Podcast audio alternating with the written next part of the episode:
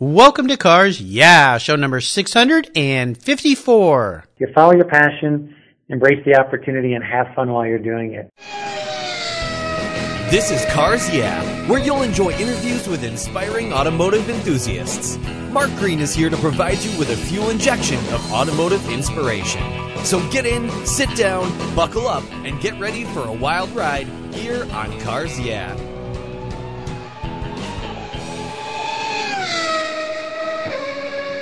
I'll never worry again about having a dead battery with my NOCO Genius Boost Jump Starter. This compact tool fits in my glove box and features rechargeable lithium battery technology that'll jumpstart a dead battery in my car, boat, truck, or RV. The Genius Boost features built-in spark-proof technology and reverse polarity protection to safely jumpstart any of my vehicles. The compact ergonomically designed clamps are built from solid copper for maximum conductivity. There's a built-in ultrabright dual LED flashlight with seven modes including an SOS and emergency strobe. I use my Genius Boost Jump Starter to charge my phone, tablet, and laptop while I'm on the road or if the power goes out in my home. The unit itself is easily rechargeable in my vehicle. The Genius Boost from NOCO is the ultimate emergency tool that's safe and easy to use. Quality design, state-of-the-art technology from NOCO, the battery car source since 1914. I've got one in each of my vehicles. Get yours at geniuschargers.com. Hello, automotive enthusiasts. I am revved up and so excited to introduce today's very special guest, John Larson. Hey, John, are you buckled up and ready for a fun ride? Man, I'm ready, Mark. Okay, we'll do a little off-roading in the Jeep today. John Larson is the CEO of Bestop, the largest manufacturer of soft tops for Jeep Wranglers and CJs in the world. They're also the sole supplier of factory soft tops for Jeep Wranglers since 1986. They have had a long history of innovative and high quality products. John worked at General Motors Corporation in several significant positions, including General Director of Finance for U.S. Sales and General Manager of the Buick, Pontiac, and GMC divisions. He was also the COO of Escort, a leading manufacturer of radar detectors and other automotive electronics accessories. John's lectured at Purdue Krannert School of Management and Executive Leadership Series and is a guest lecturer at Illinois University School of Business. He's also served as the lead director for the board of KAR Auction Services, which was voted a top public company in Indiana. John, I've told our listeners just a tiny bit about you. Would you take a brief moment, share a little bit more about your career, your business, and of course, your passion for automobiles? Sure, you bet, Mark. You know, fortunately for me, the automotive bug bit me, I think, when I was about 14 years old. Uh, and from that window on, loves cars, uh, started with having a, a kit car that I was rebuilding that my father had purchased and spent a year and a half trying to get it ready for my driver's license. And uh, I will say it probably wasn't the best riding car, but it was one I certainly loved back then. And from them, I've been in the auto industry my entire career. Graduated from Purdue with my master's and immediately went to General Motors had 13 assignments in 20 years and uh, just love the auto industry. love being involved in it. It was always my passion. So when I had a number of job offers, uh, I jumped at the chance to move to the Motor City and work at General Motors. Yeah. Um, last couple of roles there, uh, you know, obviously running Buick Pontiac and GMC truck was a big role and really enjoyed it. From the marketing, sales, the launching of products, the getting into product development and design, and then moved on in the private equity world to be the CEO for Escort Electronics. Um, did that for five or six years. Took it through a sale, was fun launching products again. You know, I've always been really drawn to passionate brands, leading brands in an industry, and something that had immediate consumer relevance and importance. And mm-hmm. um, very much enjoyed that. And now, in the last year and a half, so fortunate to have a great assignment here running Bestop Inc. And as you mentioned, uh, a real leader in Jeep space, in the aftermarket space, as well as the OE space, and just a passionate community of owners. And so, you know, lucky me. My life, I've, I've been able to work in an industry where people love their vehicles, work on vehicles, and have a lot of passion. And here I am and I appreciate you having me on the show. Oh, absolutely. Well, you definitely figured out the secret sauce to life, and that is uh, ways to work in your field of passion. And my next door neighbor, Bill, who's a regular listener, is smiling right now because uh, he has a Jeep. He loves his Jeep dearly. And when I told him I'd be talking to you today, he got very, very excited. So hello to Bill, a Jeep fan. Well, as we continue on your journey, I always like to start with a success quote. Some kind of saying in your life or your business that has uh, instrumental meaning in forming your success. It's a nice way to get the inspirational tires turning here on Cars Yeah. So, John, take the wheel. You know, I, I tell you, they asked me to write a little something for the grads to my alma mater if I was starting out, and I simply say it's follow your passion. Ah, yes. And that's where it exists. You follow your passion embrace the opportunity and have fun while you're doing it. And quite honestly, if you do that, I think you're going to be successful and work, work is fun. Work is something you'll do well at. So follow your passion and go for it. Well, let me ask you this since you give these inspirational speeches to these students. Sometimes when you ask people what's your passion, they have a hard time answering that. So is there any kind of advice you can give those young people out there that that are struggling with that? I know we're cars, yeah, we're all car people, so our passion is easy. Sometimes people have a hard time finding your passion. Is there any wisdom you can share for those young folks that, and even maybe older folks that are struggling with that a little bit? You know, I think that's a great question. And I would simply say, what do you love doing? Mm. You know, as a separate hobby of mine, I love architecture.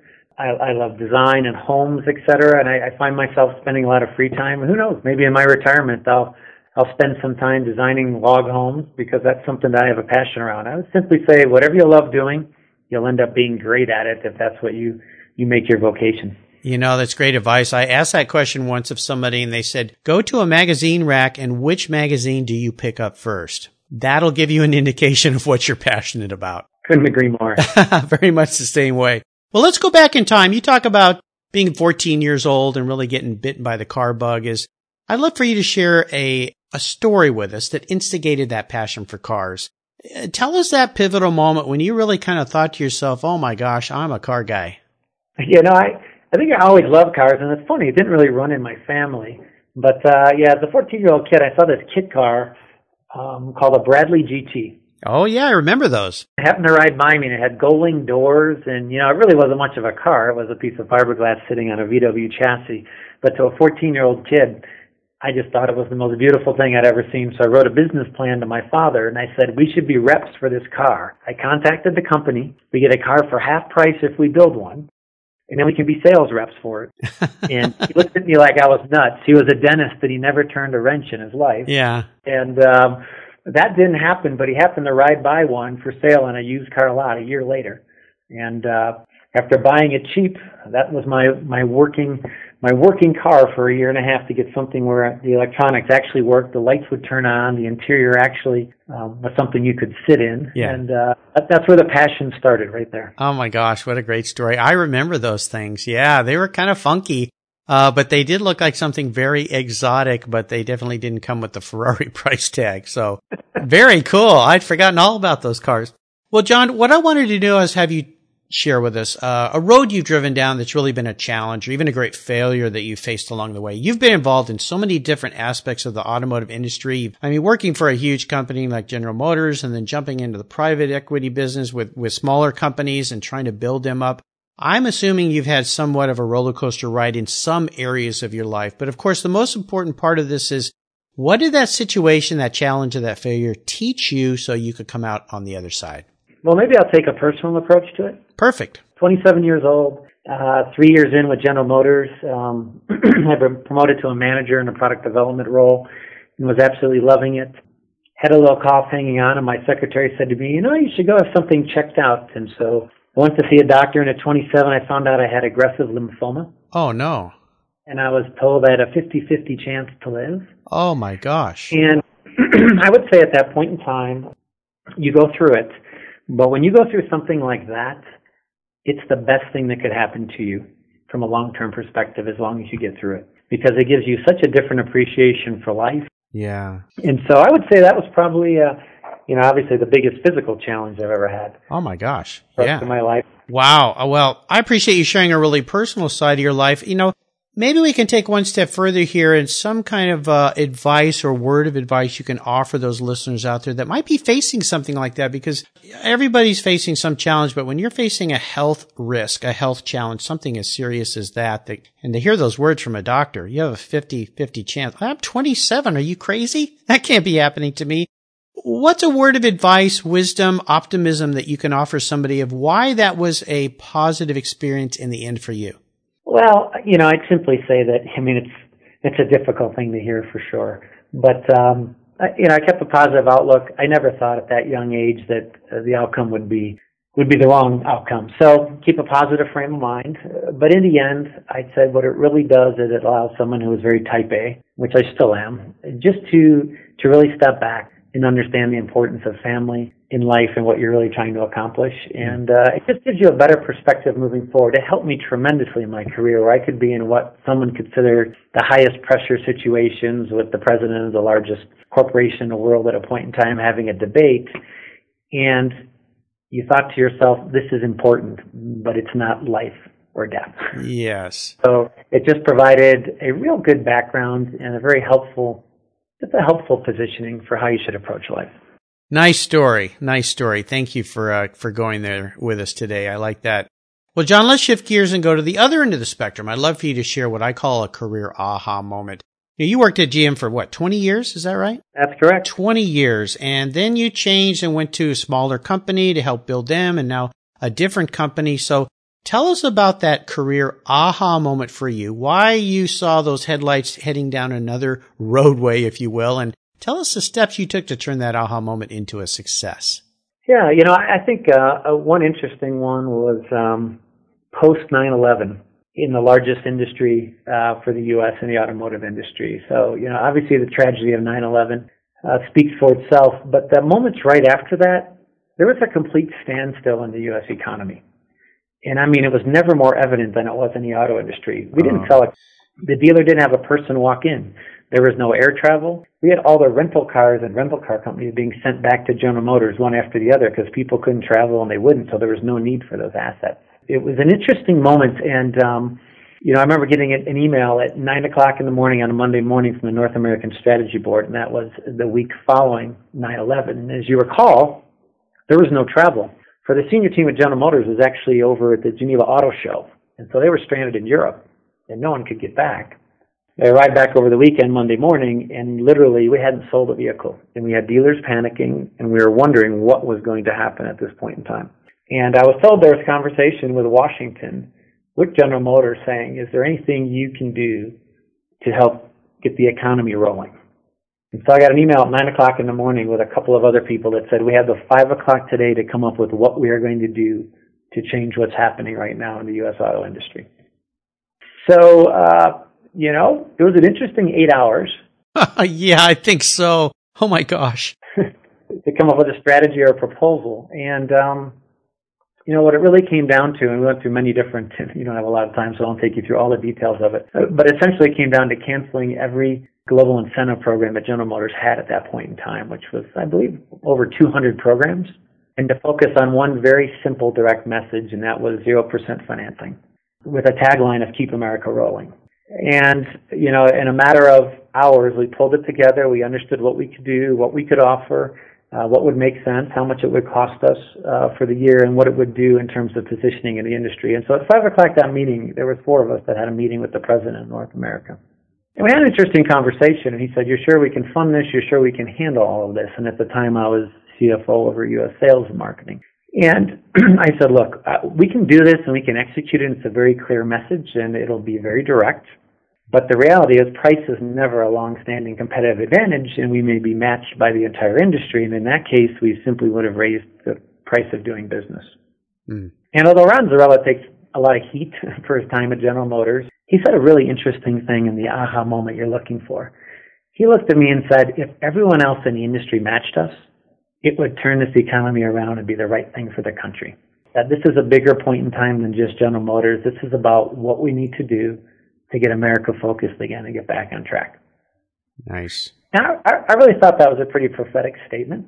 Yep. You know, and the rest of it's a little bit history. We implemented that in three days' time, um, launched an entire program, ad campaign, changed our messaging, and sales actually went up to, if I'm recalling correctly, close to 50% higher than our sales rate was prior to 9/11, and that was within 10 days. Oh my goodness! Wow. And in fact, the interesting thing was when the head of reporting came, the head of our economic staff, to talk about sales, he didn't tell us for two days because he said the systems were broken because he couldn't believe how sales had absolutely gone from nothing to the fastest sales pace we had had in years. Wow. And so it was really interesting how all of those things came together in the American spirit. You had dealerships painting their showrooms red, white, and blue. Everyone got around this particular time. And, um, you know, it was really all parts joined together that really drove a tremendous resurgence, which got the economy and, and just the thought process back on track post 9-11. So that was a really interesting, interesting moment for me. Uh, yeah. Wow. Thanks for sharing that. Uh, just incredible story and moving a giant ship like that so quickly can't even imagine how that actually happened. It's just a testament to great people, great teamwork, great people working together, great leadership saying, okay, we're going to do this. This is the new path we're going to take. So wow, what a story. Well, how about proudest career moments? I would assume that's one of them, but is there one that stands out for you that you could share with us? Yeah, sure. I mean, I, you know, I had such an opportunity in so many different situations at General Motors, but you know, one was launching the Pontiac Solstice you know, launching that vehicle was Bob Lutz's dream to have a two-seat roadster. I was brought in to run Pontiac uh, about four months, five months prior to launching that vehicle, and uh, we actually did a partnership with The Apprentice and Donald Trump. Believe it or not, that's funny. And we made it a function of the episode. And no one had ever sold a car before you built it before. And we came up with a program that simply said, and at the time I was looking for classic Corvettes, and I had a '58 Vette, and I loved it. And I thought, what made these vehicles so valuable now and what happened 50 years ago. And I thought, what could we do with the Solstice to launch it and make it a collector car in the future? So we decided to come out with 1,000 special, specially numbered vehicles that were unique, signature piece from Bob Lutz, I believe, but the first 1,000 Solstice, and we decided to offer them up for sale.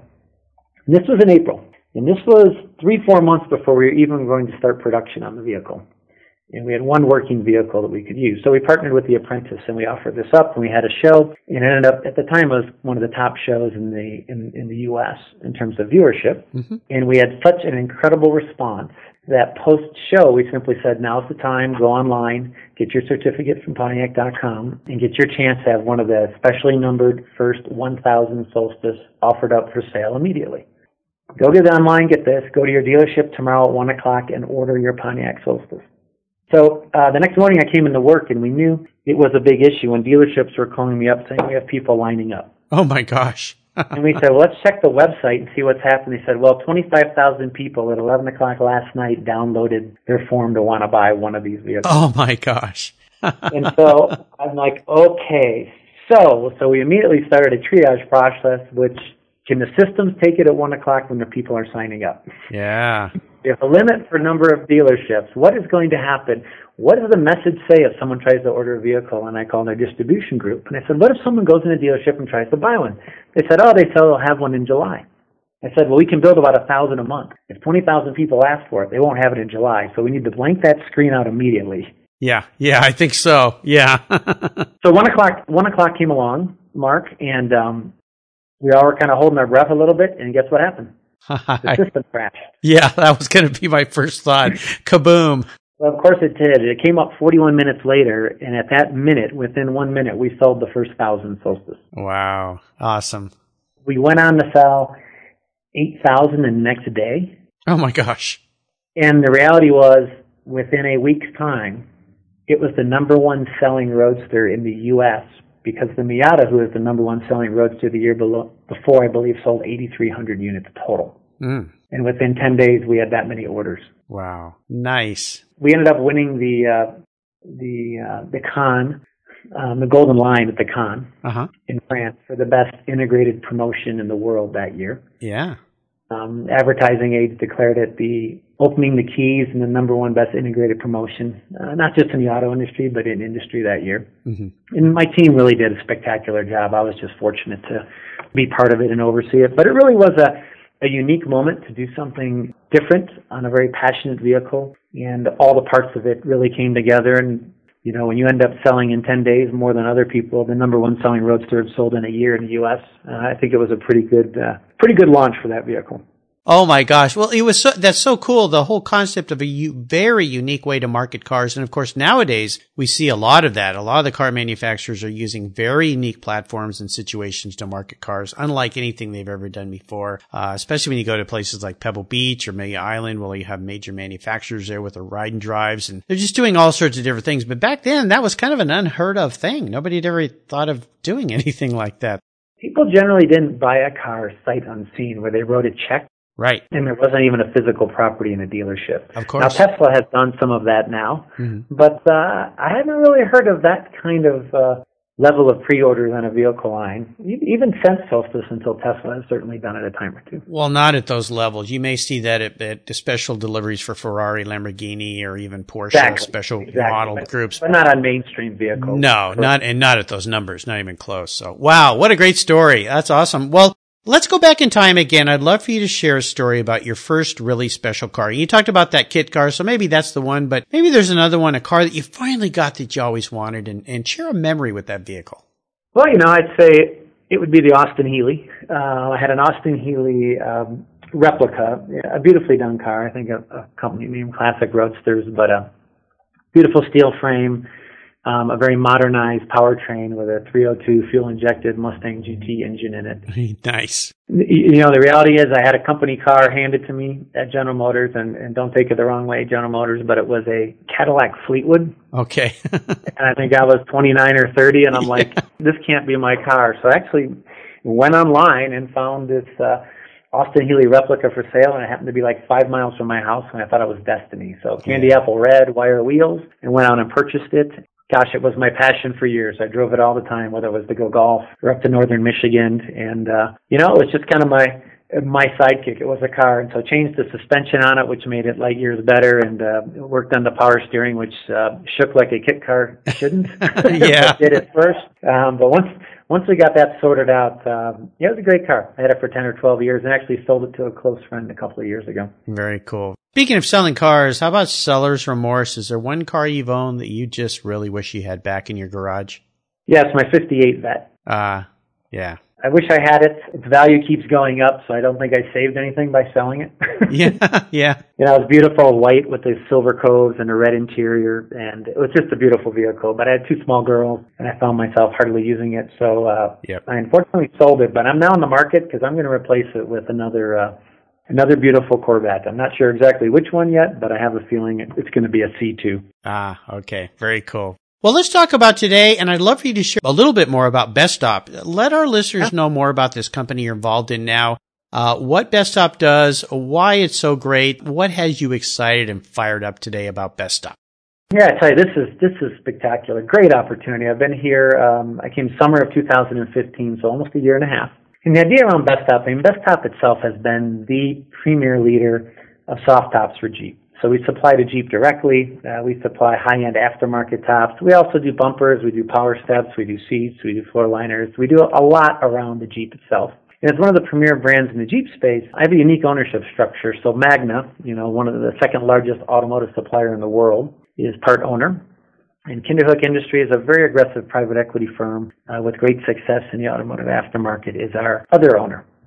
And together, they're looking to build just a powerful, high-end Jeep accessory company. Mm.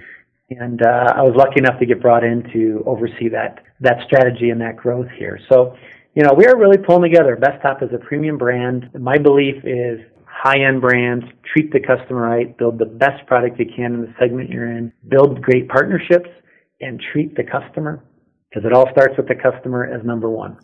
yeah. That's the philosophy we have here. Um, we've acquired three companies in the last three months.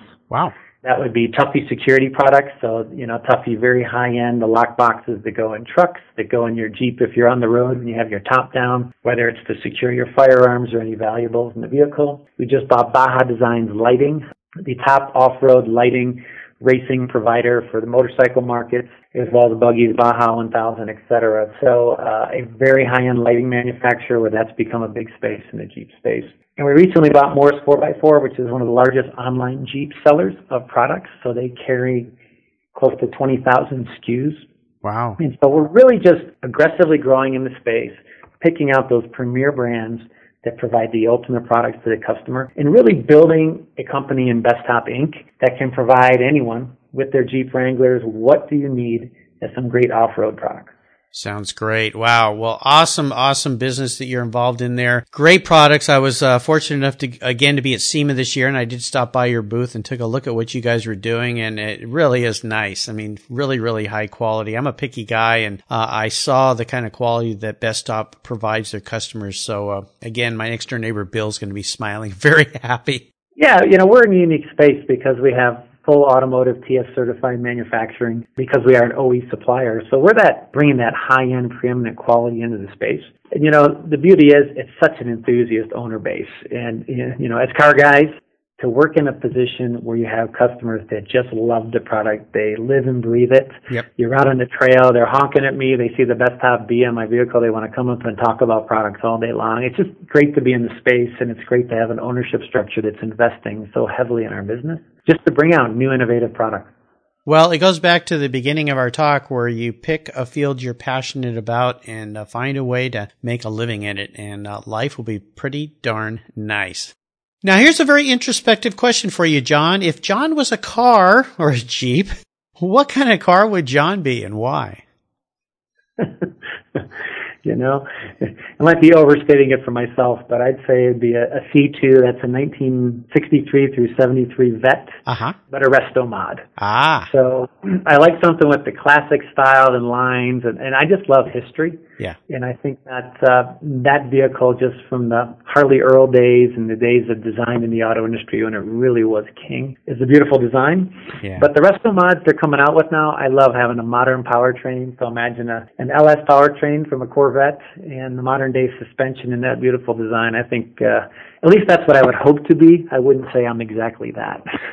Boy, I've had so many very, very skilled and creative builders here as guests on Cars Yeah. So I'm, I'm sure one of many of the dozen designers and builders that have been here could build you something pretty darn nice. So, uh, just walking around SEMA, there was probably a few cars there that would, would have fit the bill. So, uh, I can't wait for you to get that. I hope you get it real soon. Sounds fantastic. Well, John, up next is the last lap. But before we put the pedal to the metal, let's say thank you to today's Cars Yeah sponsors.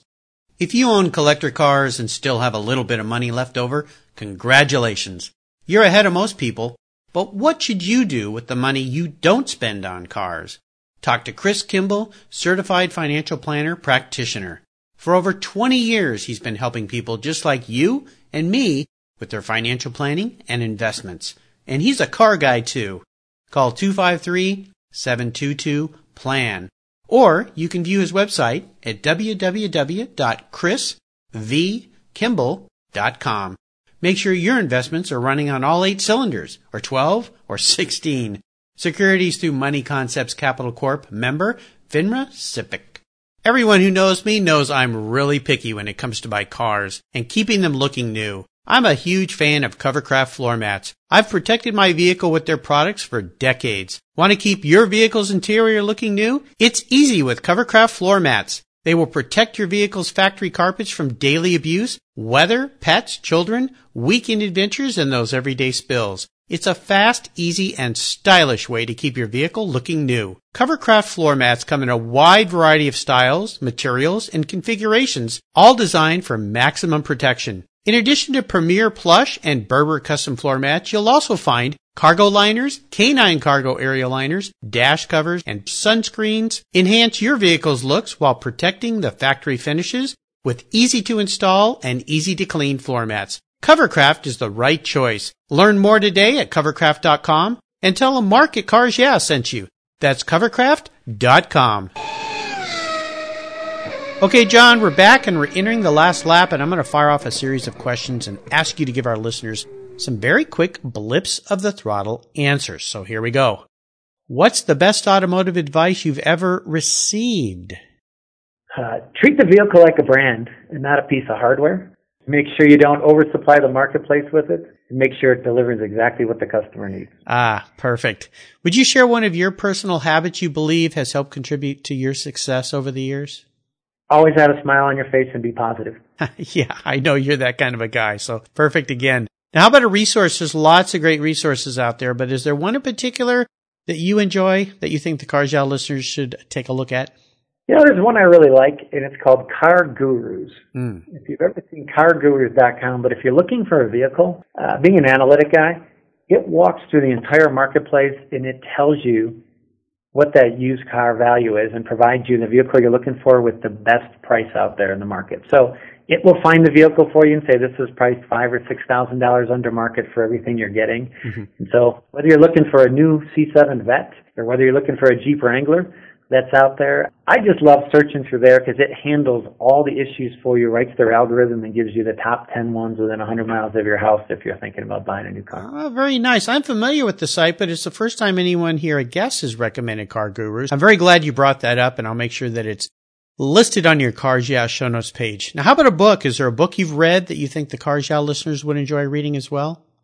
Yeah, you know, in terms of the auto industry, um, I've just about finished reading Crash Course so that's a, uh, a book by Paul and Ingrassia, and it kind of talks about the rise and fall of the U.S. auto industry and what it's looking at post bankruptcy. But you know, it really gives you a long-term view and insight into the auto industry, what the American auto industry, what challenges we had, what got us to the position we were in, and you know, what the future holds for us going forward. Great recommendation. Well, I'll remind our listeners you can find all these great resources on John's show notes page at carsyeah.com slash John Larson.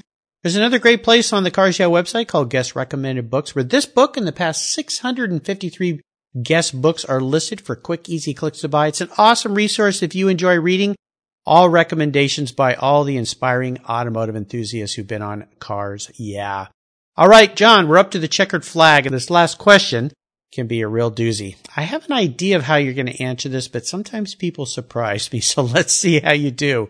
If you could have only one collector car in your garage and money is no object, I'll buy you whatever you'd like today. What would that vehicle be? And more importantly, why? You know what it's going to be. it's going to be that 1967 C2 Corvette in a complete Restomod format. It's going to be in a beautiful red. Yep. Traditional Corvette color. Um, that would be me. That would be you. That yeah. is just a beautiful vehicle with those historic, beautiful design and lines in it. Yeah. Um, with that modern day architecture. Ah, that's going to be fun to build for you. So uh, I'll get to work on that. I'll call some of my best builders and designers, uh, get them going on that for you, and see if we can't get you that before Christmas time. How does that sound? That sounds great to me. Pretty good, pretty good. Well, John, I better start, I better start saving up. Uh, well, I'm buying it for you. You don't have to save anything. I'm taking care of the whole thing. So, buddy, it's, it's it's Christmas time's coming. It's from me to you. So don't worry about it. You just need to make the hard decisions like power plant, gearing, wheels, you know, all that kind of stuff. So that's all the fun stuff anyway. Be happy to do that for you. John, you've taken me on an awesome ride today. I knew you would, and I've really enjoyed learning more about you and Bestop, the company. I want to thank you for sharing your automotive journey with the Cars Yeah listeners. Could you offer us one parting piece of guidance before you rip off into the sunset in that 67 C2 Corvette Restomod? Sure, Mark, you bet just quickly follow your passion and have fun while you're doing it. Absolutely important. And what's the best way for our listeners to follow you and learn more about your company? That would be great. Just go on to www.bestop.com or certainly go on to Facebook or Instagram or even go on any of the Wrangler forums. We're very active there. Uh, it's a great space and uh, appreciate anyone out there contact us. We'll be happy to provide you the product and we'll make sure you're satisfied. I can guarantee it. Well, listeners, again, you can find everything John has shared on his show notes page at carsyeah.com. Just type John in the search bar, John Larson. That page will pop up with links. I'd encourage you to check out what Bestop and other other brands have to offer you because you're going to be really excited. John, thanks for being so generous today with your time and your expertise and for sharing your experiences with me and the Cars Yeah listeners. Until we talk again, I'll see you down the road. Thanks very much, Mark. Have a great day. You're welcome. Thank you so much for joining us on today's ride here at Cars Yeah. Drive on over to carsyeah.com to find show notes and inspiring automotive fun. Download your free copy of Filler Up, a fun book filled with gorgeous photographs of fuel filler fun, including quotes from more inspiring automotive enthusiasts. Download your copy today, and we'll see you next time on Cars Yeah. Thank you.